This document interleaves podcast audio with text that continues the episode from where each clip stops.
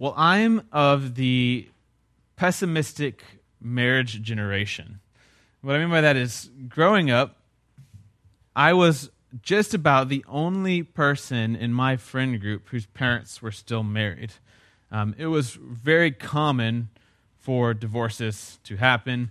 It was very common for ugly divorces to happen. We live in a world where, where divorces are a major problem in society, continue to be a problem in society. Um, I'm not usually this kind of guy who you know wants to sound like a politician and harp on traditional family values and the decline of the American lifestyle. Um, but the data is pretty amazing. Where you have unhealthy marriage relationships, which we might more generally just define as committed relationships, um, where two people are in a long term committed relationship to one another, where these relationships decline, you have a fundamental threat posed to the common good of society, to the community of humanity. So the data is clear. Bad marriage, poor marriage, failing, crumbling marriage is one of the biggest factors in poverty and the economic situation of a given location. Um, juvenile delinquency, um, whether youth are able to say in and out of the criminal system, um, drugs and drug usage, educational performance, and even I found surprising health. In, in areas where sociologists study where there's lower divorce rates and healthier marriages, you have better health among the general population. You have less chronic diseases, you have less emergency problems in diseases. Um, and then, as a pastor, um, growing up, I um, saw all these marriages fail around me, right? And so I'm an, officially a millennial and we're sometimes just on because we don't believe in marriage and we wait really long to get married and the response is always like we saw y'all's marriages right? They were awful. Y'all were really bad at it. So i don't know why you're confused that we're waiting a little bit longer to go into this big commitment um, but, but growing up with that context and then becoming a pastor when I was 20 years old, which gave me a window into marriages that most 20 year olds don't have, which is that marriage is difficult and marriage is hard. And there's a reason the statistics are so high that marriages fail. But yet, marriage is this good gift from God. Marriage is this thing that's almost inherently built inside of humanity that we run towards these long term committed relationships. And marriage is something Jesus has a lot to say about. And marriage is something that the church has done a poor job responding to in terms of what Jesus says about it. And so, if you have your Bibles, open up with me to Matthew chapter 5. We continue on in our sermon series on the Sermon on the Mount, and Jesus now addresses his attention towards the topic of divorce. Apparently, not a new problem, not just a modern problem. Jesus has talked about lust. He now talks about divorce. He'll next talk about oaths, um, honesty. I think all of these things play a role together, right? If you can control your lustful desires, um, your marriage probably is a lot healthier. And then um, honesty plays into a healthy marriage as well. I think the church, though, desperately needs to be a movement for restoration in terms of healthy marriages, healthy, long term, committed marriages. And churches have done one of two things typically. We've taken people who have not done marriage particularly well, or experienced a poor marriage, have a divorce, et cetera, et cetera, and we have shamed them and ostracized them and, and, and kicked them out and shunned them and excluded them from the community and acted like grace was not at the heart of our entire faith and message. Or we have taken on perhaps equally sinister stance of who are we to judge? Who are we to take seriously the teachings that we find in the scriptures? Who are we to take seriously some really clear, direct things that Jesus tells us about certain actions and lifestyles and things of that manner? And so we come to the issue of divorce this morning, and we read Jesus say this. Picking up in chapter 5, verse 31. It was also said, so you got thesis, antithesis, this is your traditional righteousness. Whoever divorces his wife, let him give her a certificate of divorce. Now, some background for you. This is the law that Moses gave the people of Israel Um, it is a law that was meant to protect women at the time. Um, at the time, marriage was seen as a property uh, exchange. And so a man owned a woman. A woman actually couldn't divorce a man. A man could get rid of, throw away a woman. Um, and so to protect women in a society, again, where it's a patriarchal system, they would be much more vulnerable by themselves. Um, Moses said, Hey, look, y'all are doing this marriage thing and getting divorced. And in order to do that, you're going to need to go through some formal process. You're going to have to get a certificate. You're going to have to notify the community so that we can take care of these women and they don't go unnoticed and be vulnerable. We'll see Jesus in other passages identify the truth that this commandment that you need to give a certificate of divorce is not actually God saying you should be getting divorces. It's a concession, right? Jesus will, in another passage we'll look at, say, God originally intended for these marriages to last and to stay together. It's only because you kept getting divorced that God stepped in and said, Let me try to at least help a little bit. But this is not God's full intention. Traditional righteousness, you've heard it said if you're going to divorce your wife, get a certificate. Jesus, though, says this Everyone who divorces his wife, except on the ground of sexual immorality, makes her commit adultery and whoever marries a divorced woman commits adultery. There's a lot of interesting things happening here. A lot of interesting things happening here. First, term wise, sexual immorality and adultery are what we've called umbrella terms. These are not specific terms, these don't refer to specific actions. It is, in a sense, cultural, right? If you would have asked people in the 1950s, what is a sexually immoral thing to do? the answers would be different than what you would get today. Does that make sense? You fill that term with kind of your common cultural knowledge and, and your common teaching and experiencing and background. And so when Jesus says on the grounds of sexual morality, um, and he talks about adultery, um, we're not 100% sure what he's talking about, except that we're fairly sure that if we say it's just some sort of illicit sexual unfaithfulness, we're probably in the right arena.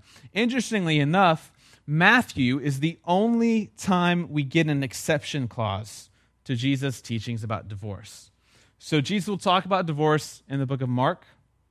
He'll talk about divorce in the book of Luke.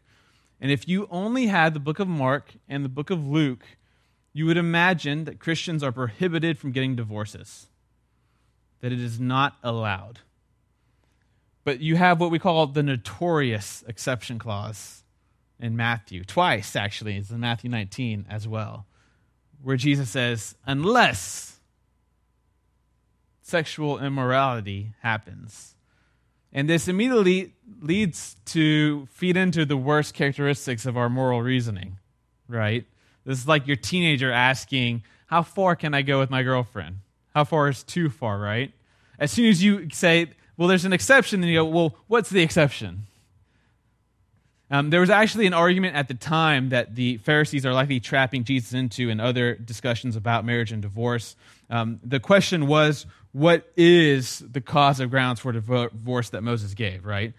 What was uh, an action considered bad enough to where I could give a certificate of divorce to my wife? And there were two schools of thought. There was a conservative school of thought, which said strictly sexual immorality, and there was another more broad, maybe just awful school of thought, which was anything displeasing was the word they would use, displeasing. And there are actual ancient texts with things written down like this. Displeasing could involve burning food. There were literally Jewish scholars at the time arguing that Moses' command here should be interpreted so broadly that if your wife was a bad cook, you were, you were okay given that certificate of divorce. And this was a pretty broad debate during Jesus' time, okay? And so when Jesus weighs in on it, he seems to definitely lean to one side, right? To this closer uh, reasoning, this sexual immorality reasoning.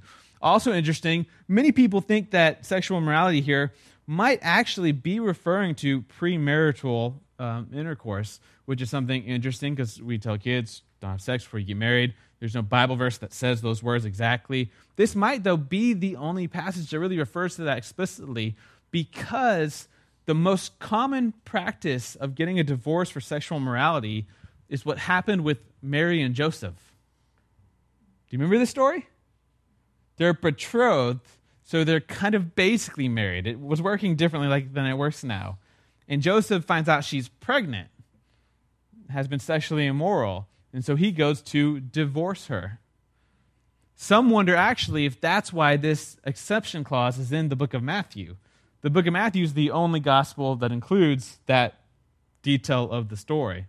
That this was something that actually affected Jesus' mother and father, this, this debate over whether divorce is allowed in this situation or that situation.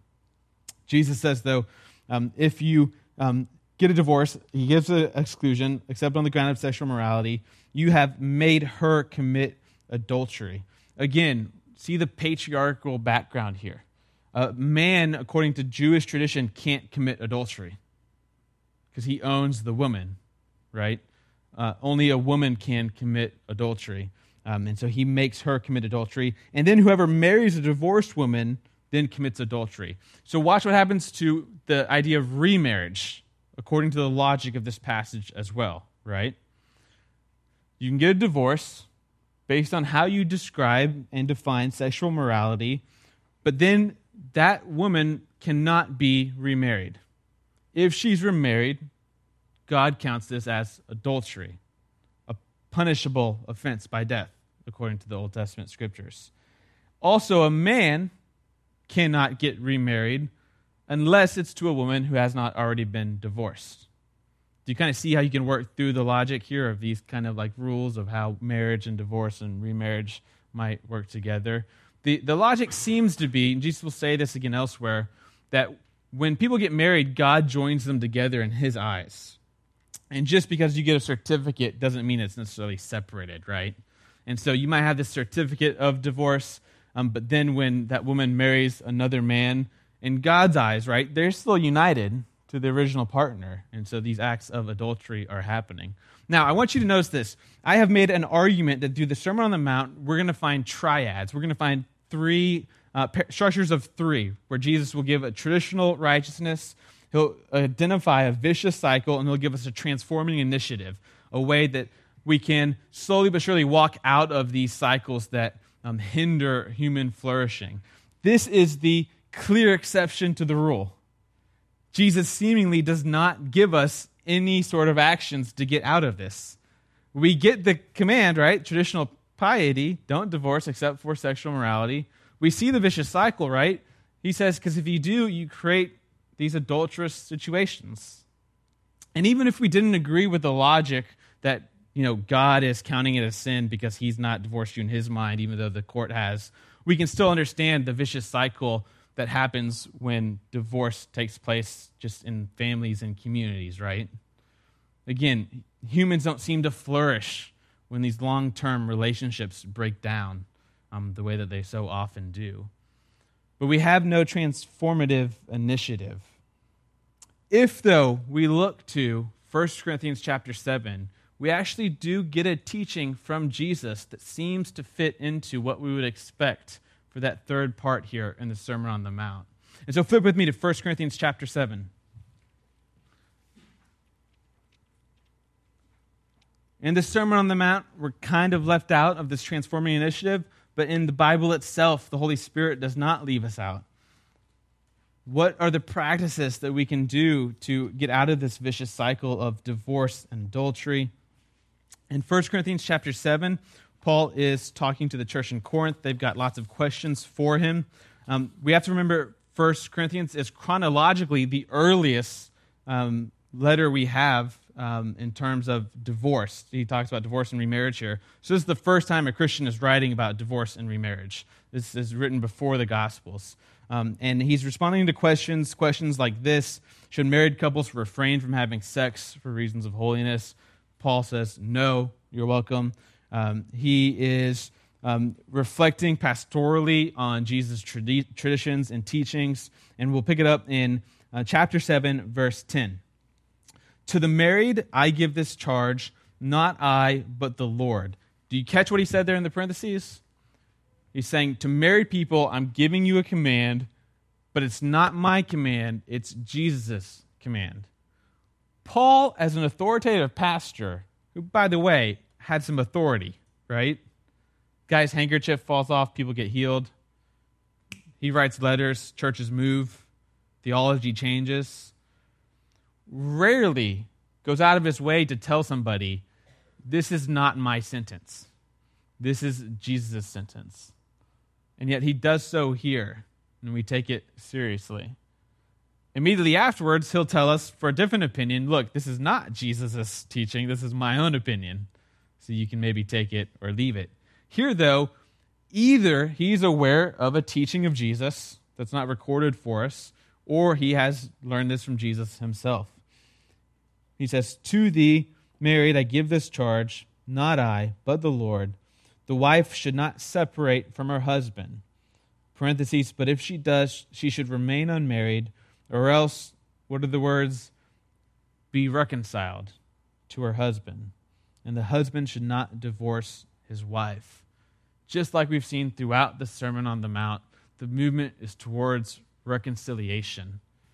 Jesus does not expect perfection. Jesus doesn't come and say, don't lust. Jesus doesn't come and say, don't be angry. Jesus doesn't come and say, don't experience marital problems that create these situations and environments of divorce and adultery. What he does say is that you can make steps to walk into the kingdom of God. And in a married relationships, these steps look like reconciliation. And if you if you're married, if you know married people, you know it's difficult. And if you are divorced or a widow or remarried or in a failing marriage, Jesus' command to you is to walk towards reconciliation. It can be big steps, it can be small steps. It could be an apology this afternoon. It could be a compliment. It could be just not saying something when it comes to your mind. Jesus To the married people I give this charge do not separate from your husband. If you do, don't get married again, or else be reconciled. Take that relationship and work towards reconciliation with it. The husband should not divorce his wife. Now, there's so many things that we can still and still need to talk about when it comes to issues of marriage and divorce and remarriage. These scriptures have lots to say about this. Paul will actually say right before this to unmarried people and to widows, he tells them to remain single. Um, if we keep reading, he says, To the rest I say, and he says, I here, not the Lord. Paul saying, Look, this is not Jesus exactly. This is just my pastoral opinion. If a brother has a wife who's an unbeliever and she consents to live with him, he should not divorce her. And if any woman has a husband who is an unbeliever and he consents to live with her, she should not divorce him. For the unbelieving husband is made holy because of his wife, and the unbelieving wife is made holy because of her husband. Otherwise, your children would be unclean, but as it is, they are holy. But if the unbelieving partner separates, let it be in such cases. The brother or sister is enslaved. God has called you to peace. For how do you know, wife, whether you will save your husband, or how do you know, husband, whether you will save your wife? lots of interesting things happening here. One, this would have been a real problem in the first century. If one spouse would have converted and put their allegiance in King Jesus, and the other spouse did not. Because religion back then was not just a matter of private thought, the way that perhaps two couples can get married in different religions and it never really even come up in conversation. In Corinth, you would go to the temple and engage in ritual religious sexual practices. You would go to the marketplace and offer idols. Your basic lifestyle and community was built around practices outlawed to people who claim to follow Christ. And so to be in a relationship, a marriage relationship, where one has said, I am following Jesus, and the other has said, my entire life revolves around pretty much everything that stands antithetical to what you now believe and desire for your life, is going to be a tense situation to say the least. You think you have problems in your marriage, could be worse. And it's interesting that Paul says here stay together with them. stay together with them.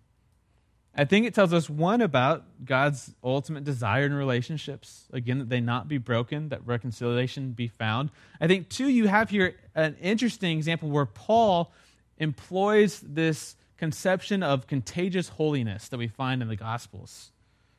I've talked about this before. Jesus touches a leper, he does not get leprosy, the leper is healed. Jesus touches someone unclean, he does not become unclean, the unclean person becomes clean purity, impurity, sin, holiness reverses with Jesus. His holiness is contagious in a sense. One author uh, commenting on this passage put apparently in relationships where one spouse is a devoted Christian and one is not, and even perhaps engaged in actively anti Christian activities, Paul is expecting the Christian holiness to be a version of a spiritual STD it will eventually pass on. He says, How do you know that you won't infect your husband or your wife? Don't be so concerned about temptation. Don't be so concerned about the Spirit not being able to hold you and give you strength and encouragement, and about the body of Christ not being able to come around you. Trust that your holiness, God's love, is more powerful than the darkness around you and even in a relationship that you might be in. Now, flip with me, please, to Mark chapter 10. There's still more to say, I think, about marriage. In Matthew 5, we get that exception clause. We're missing the transformative initiative. I think you can find it in Scripture, though, which is to be reconciled.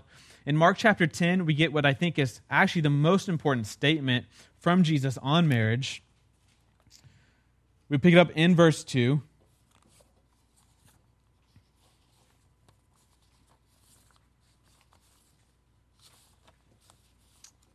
And Jesus says this The Pharisees came up, and in order to test him, asked him, Is it lawful for a man to divorce his wife? And he answered them, What did Moses say? They said, Moses allowed a man to write a certificate of divorce and to send her away. We've seen this. And Jesus said to them, Because of your hardness of heart, he wrote you this commandment. But from the beginning of creation, God made them male and female. Therefore, a man shall leave his father and mother and hold fast to his wife, and the two shall become one flesh. So they are no longer two, but one flesh. What therefore God has joined together, let not man separate. Do you see the pretty blunt straightforwardness of that last sentence? What God has joined together, let not man separate. There's no exception clause here. There's no unless this happens or unless this happens. In the house, the disciples ask him again about this matter. They do this in Mark. They hear some crazy Jesus says. They pull him aside later and, like, okay, can you explain that to us? And he says, Whoever divorces his wife and marries another commits adultery against her. And if she divorces her husband and marries another, she commits adultery. Again, he involves this vicious cycle of adultery. Again, he subverts the Jewish tradition a husband is now committing adultery against her. Again, he seems to be ruling out certain remarriages. The scriptures speak actually with different voices when it comes to marriage, when it comes to remarriage, when it comes to divorce. And in real human life, in real human communities, we experience pain and confusion around not only these passages, but how we interpret them, how we preach them, how we practice them among one another. And there are some important things that we can say. There's some important things that we can conclude despite some differences that we find in the scriptures. And it's also important that we include, when we talk about these long term committed relationships, people who are single, people who are celibate. Paul in 1 Corinthians 7, we don't actually mention it, actually says a Christian should be celibate, should be single. He says that's a better idea than for you to get married. He gives an exception clause, which is unless you burn with desire. Here's what's funny about it everyone hits puberty and they go, Yeah, that's me. I need to get married. But can we step back historically and, and, and think if the Apostle Paul, one of the leaders of our faith, said Christians should not be getting married except for a few who really just can't control themselves. It's an embarrassment type of thing. And yet we've all said, okay, that's all of us. We're good to go. Let's get married. that we probably misread the passage? Can we probably say that when, when you've got a pastor who is 35, 40, 45 years old and is not married and can't get a job because he's not married, and there's some stigma around it or some um, rumored sexual questions about alternative sexualities or perversions, You can we probably say we've misread the passage? We've misread the intent? We think of singleness as such an impossibility in our world because of our need for community and fellowship, because of the loneliness that destroys human life. But when Paul is talking about marriage, remarriage, divorce, reconciliation, singleness, he's imagining something we emphasize a lot here that there's a thing that exists called the church. And it might be possible for someone to be celibate and single if they had a committed relationship with the body of believers. It might be possible for marriages to be more faithful, to work through more issues, to not crumble as fast and get thrown the towel as quickly. If there was a group of believers that truly knew each other, that truly talked to each other, that truly confessed to each other, that truly encouraged each other. And so, yes, while there seems to be this built in blueprint in creation for, for, for man and woman to, to come together, for, for people to long for these, again, long term, faithful relationships. Um, there is much diversity in the scriptures. And they center around a few key things. One is the centrality and beauty of the church when functioning properly, two is the constant call for reconciliation. So, no matter where we are today, if we're single, if we're a widow, if we're married, if our marriage is good, if our marriage is awful, if we're divorced, if we're remarried. We're all called to take a step towards peacemaking, to take a step towards reconciliation, to take a step towards faithfulness and loyalty to Jesus. But we have to be honest. In the scriptures, there are deep unity. There is deep unity about certain things about marriage, and there's also some bewildering diversity in terms of is it allowed, is it not allowed, what's going on here. The scriptures all affirm, as one, that marriage is a permanently binding commitment in the eyes of God. It's important to acknowledge that all divorce talk in the scriptures is a matter of exception, of tragic concession to the normative vision that God has. Um, this is not a, a way to shame those who have had a divorce, this is a way, though, for a church to, to stand true to Scripture and say, if you're considering a divorce, let's, let's really try to work on reconciliation. No matter how difficult, no matter how awful, no matter how poor. It's not that it can't ever happen. It's not that if it happens, we can't love you and we're going to shame you and you've made some horrible, horrible mistake and now you're the worst Christian that's ever lived. It's that in whatever situation you're in right now, you've got to realize that's not where God's life is truly found for you. And, and if we, you can, if we can as a community, want to work towards reconciliation. And yet, there's lots of differences. Matthew and Luke assume that only husbands can divorce.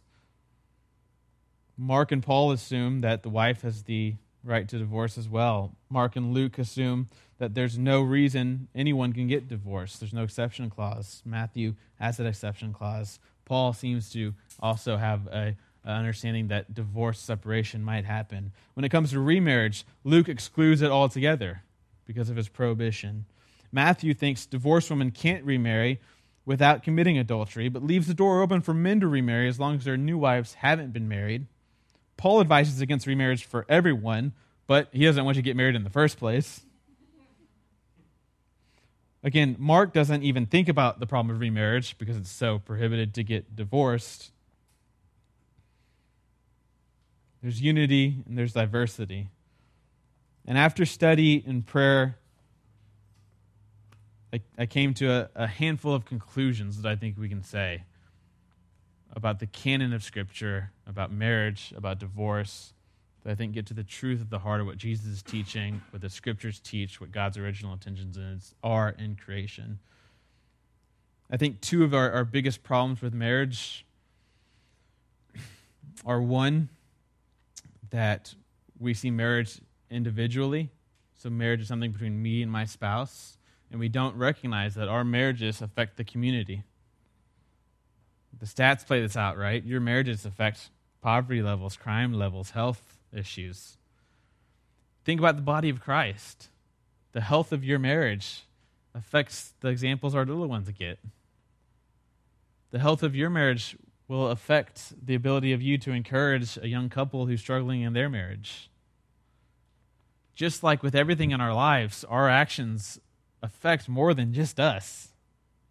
And when we think of marriage as just our own thing to deal with, I think we are misthinking. The second big problem is, and this is obvious and cliche, but has to be said over and over because we still haven't figured it out marriage is not a Hollywood romantic fulfillment of all of our desires. There's no one person out there that will make you happy for the rest of your life. And largely, the culture of narcissistic divorce and remarriage, this cycle that we have, is a result of thinking we'll find a person who's exactly like what we need. They fit my needs, they do what I want, they don't annoy me, they don't cause me to change. They marry, it's not that person. Get remarried, it's not that person. They get remarried, it's not that person. These are two fundamental mistakes. Here's some conclusions that I, I have drawn out of to share with you. Like Paul would say, these are for myself and not the Lord. Marriage, long term committed sexual relationships, are an aspect of discipleship that should reflect the faithfulness of God. One of the most important things that was ever said to me was by Chris Henderson. I was a little boy. I don't know what we were talking about. It wasn't about this. It was out of nowhere, but I'll never forget it. He said, Marriage is not about you being happy. He said, It's about you being holy. And I was like, What are you talking about? Stop. We're playing video games. But it, it stuck. Marriage is the discipleship tool. This is, I think, how we might be able to have a conversation with Paul about why we get married so often. When Paul thought we'd be better kingdom citizens if we didn't have to worry about protecting and taking care of a spouse. We might say, well, there is important work that's done in marriage. Being married reveals how selfish I am, how stubborn I am, how many blind spots I have how I talk a bigger game than I, I practice. And, and in theory, in beauty, marriage makes you more like Jesus. Marriage makes you more humble. Marriage makes you more of a servant. Marriage is a tool of discipleship. Marriage is a covenantal relationship, not a recreational relationship, not a transactional relationship where you're expecting to get something. It's a covenantal relationship, and divorce is contrary to God's will. Marriage is grounded not in feelings of love, but in acts of love. There are occasions when one partner has so deeply wronged the other that the marriage cannot continue. I just don't think we can read the whole canon of Scripture and say that that cannot be said.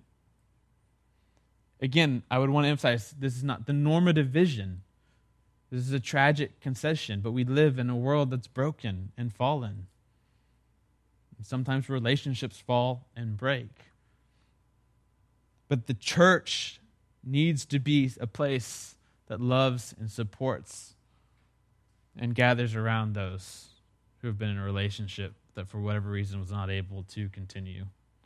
The church needs to be able to say both that commitment and reconciliation is God's desire for your life, but also no matter where you are, no matter what happened to you, we can move forward together with the grace of Jesus. Remarriage after divorce cannot be excluded as a possibility. Again, I just don't think you can incorporate all of the texts in scriptures and say that. And lastly, the community of the church must seek to find ways, must work hard to cultivate deep and satisfying relationships for those who are single, widowed, divorced, and not remarried, and for those who are married, for their relationships to be strengthened. Paul says that marriage is this picture of the gospel two people serving one another, laying down their lives for one another. It's a serious issue for Jesus, it's a serious issue in the scriptures. And it's an issue that should ultimately cause us to appreciate and recognize and worship the grace that we have received through Jesus.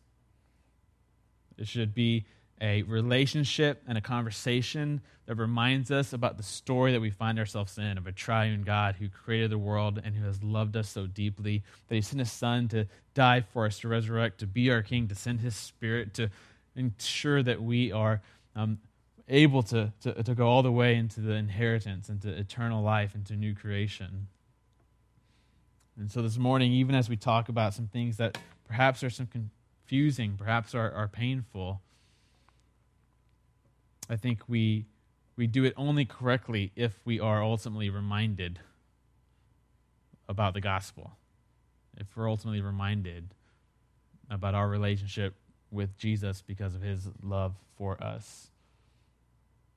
And the reminder that all of our relationships and actions, our words and our prayers, should be an imitation of that love. Will you pray with me? Father, we thank you for this day. We thank you for the gift of marriage. We thank you for um, the um, way that you built us to be social human beings and the way that, that it can be fulfilled through marriage and the way that that can be fulfilled through communities and friendships. And we pray, Father, that you would help us to walk out of these vicious cycles, that when, when the world would see a Christian community, they'd see a community that acts differently than the rest of the world when it comes to tensions, when it comes to unfaithfulness, and when it comes to problems in marriage, and, and when it comes to dealing with people who have made mistakes or people who feel shame over things that they've done. Father, I pray that we would be an alternative society that embodies your grace, that even our varied love would be a witness to your work in the world. I pray that you would use us not only as you grow us, but that we might be able to grow those around us to know and experience and enjoy your love for them as well. We thank you for your grace. In the name of the Father, the Spirit, and the Son that we pray. Amen.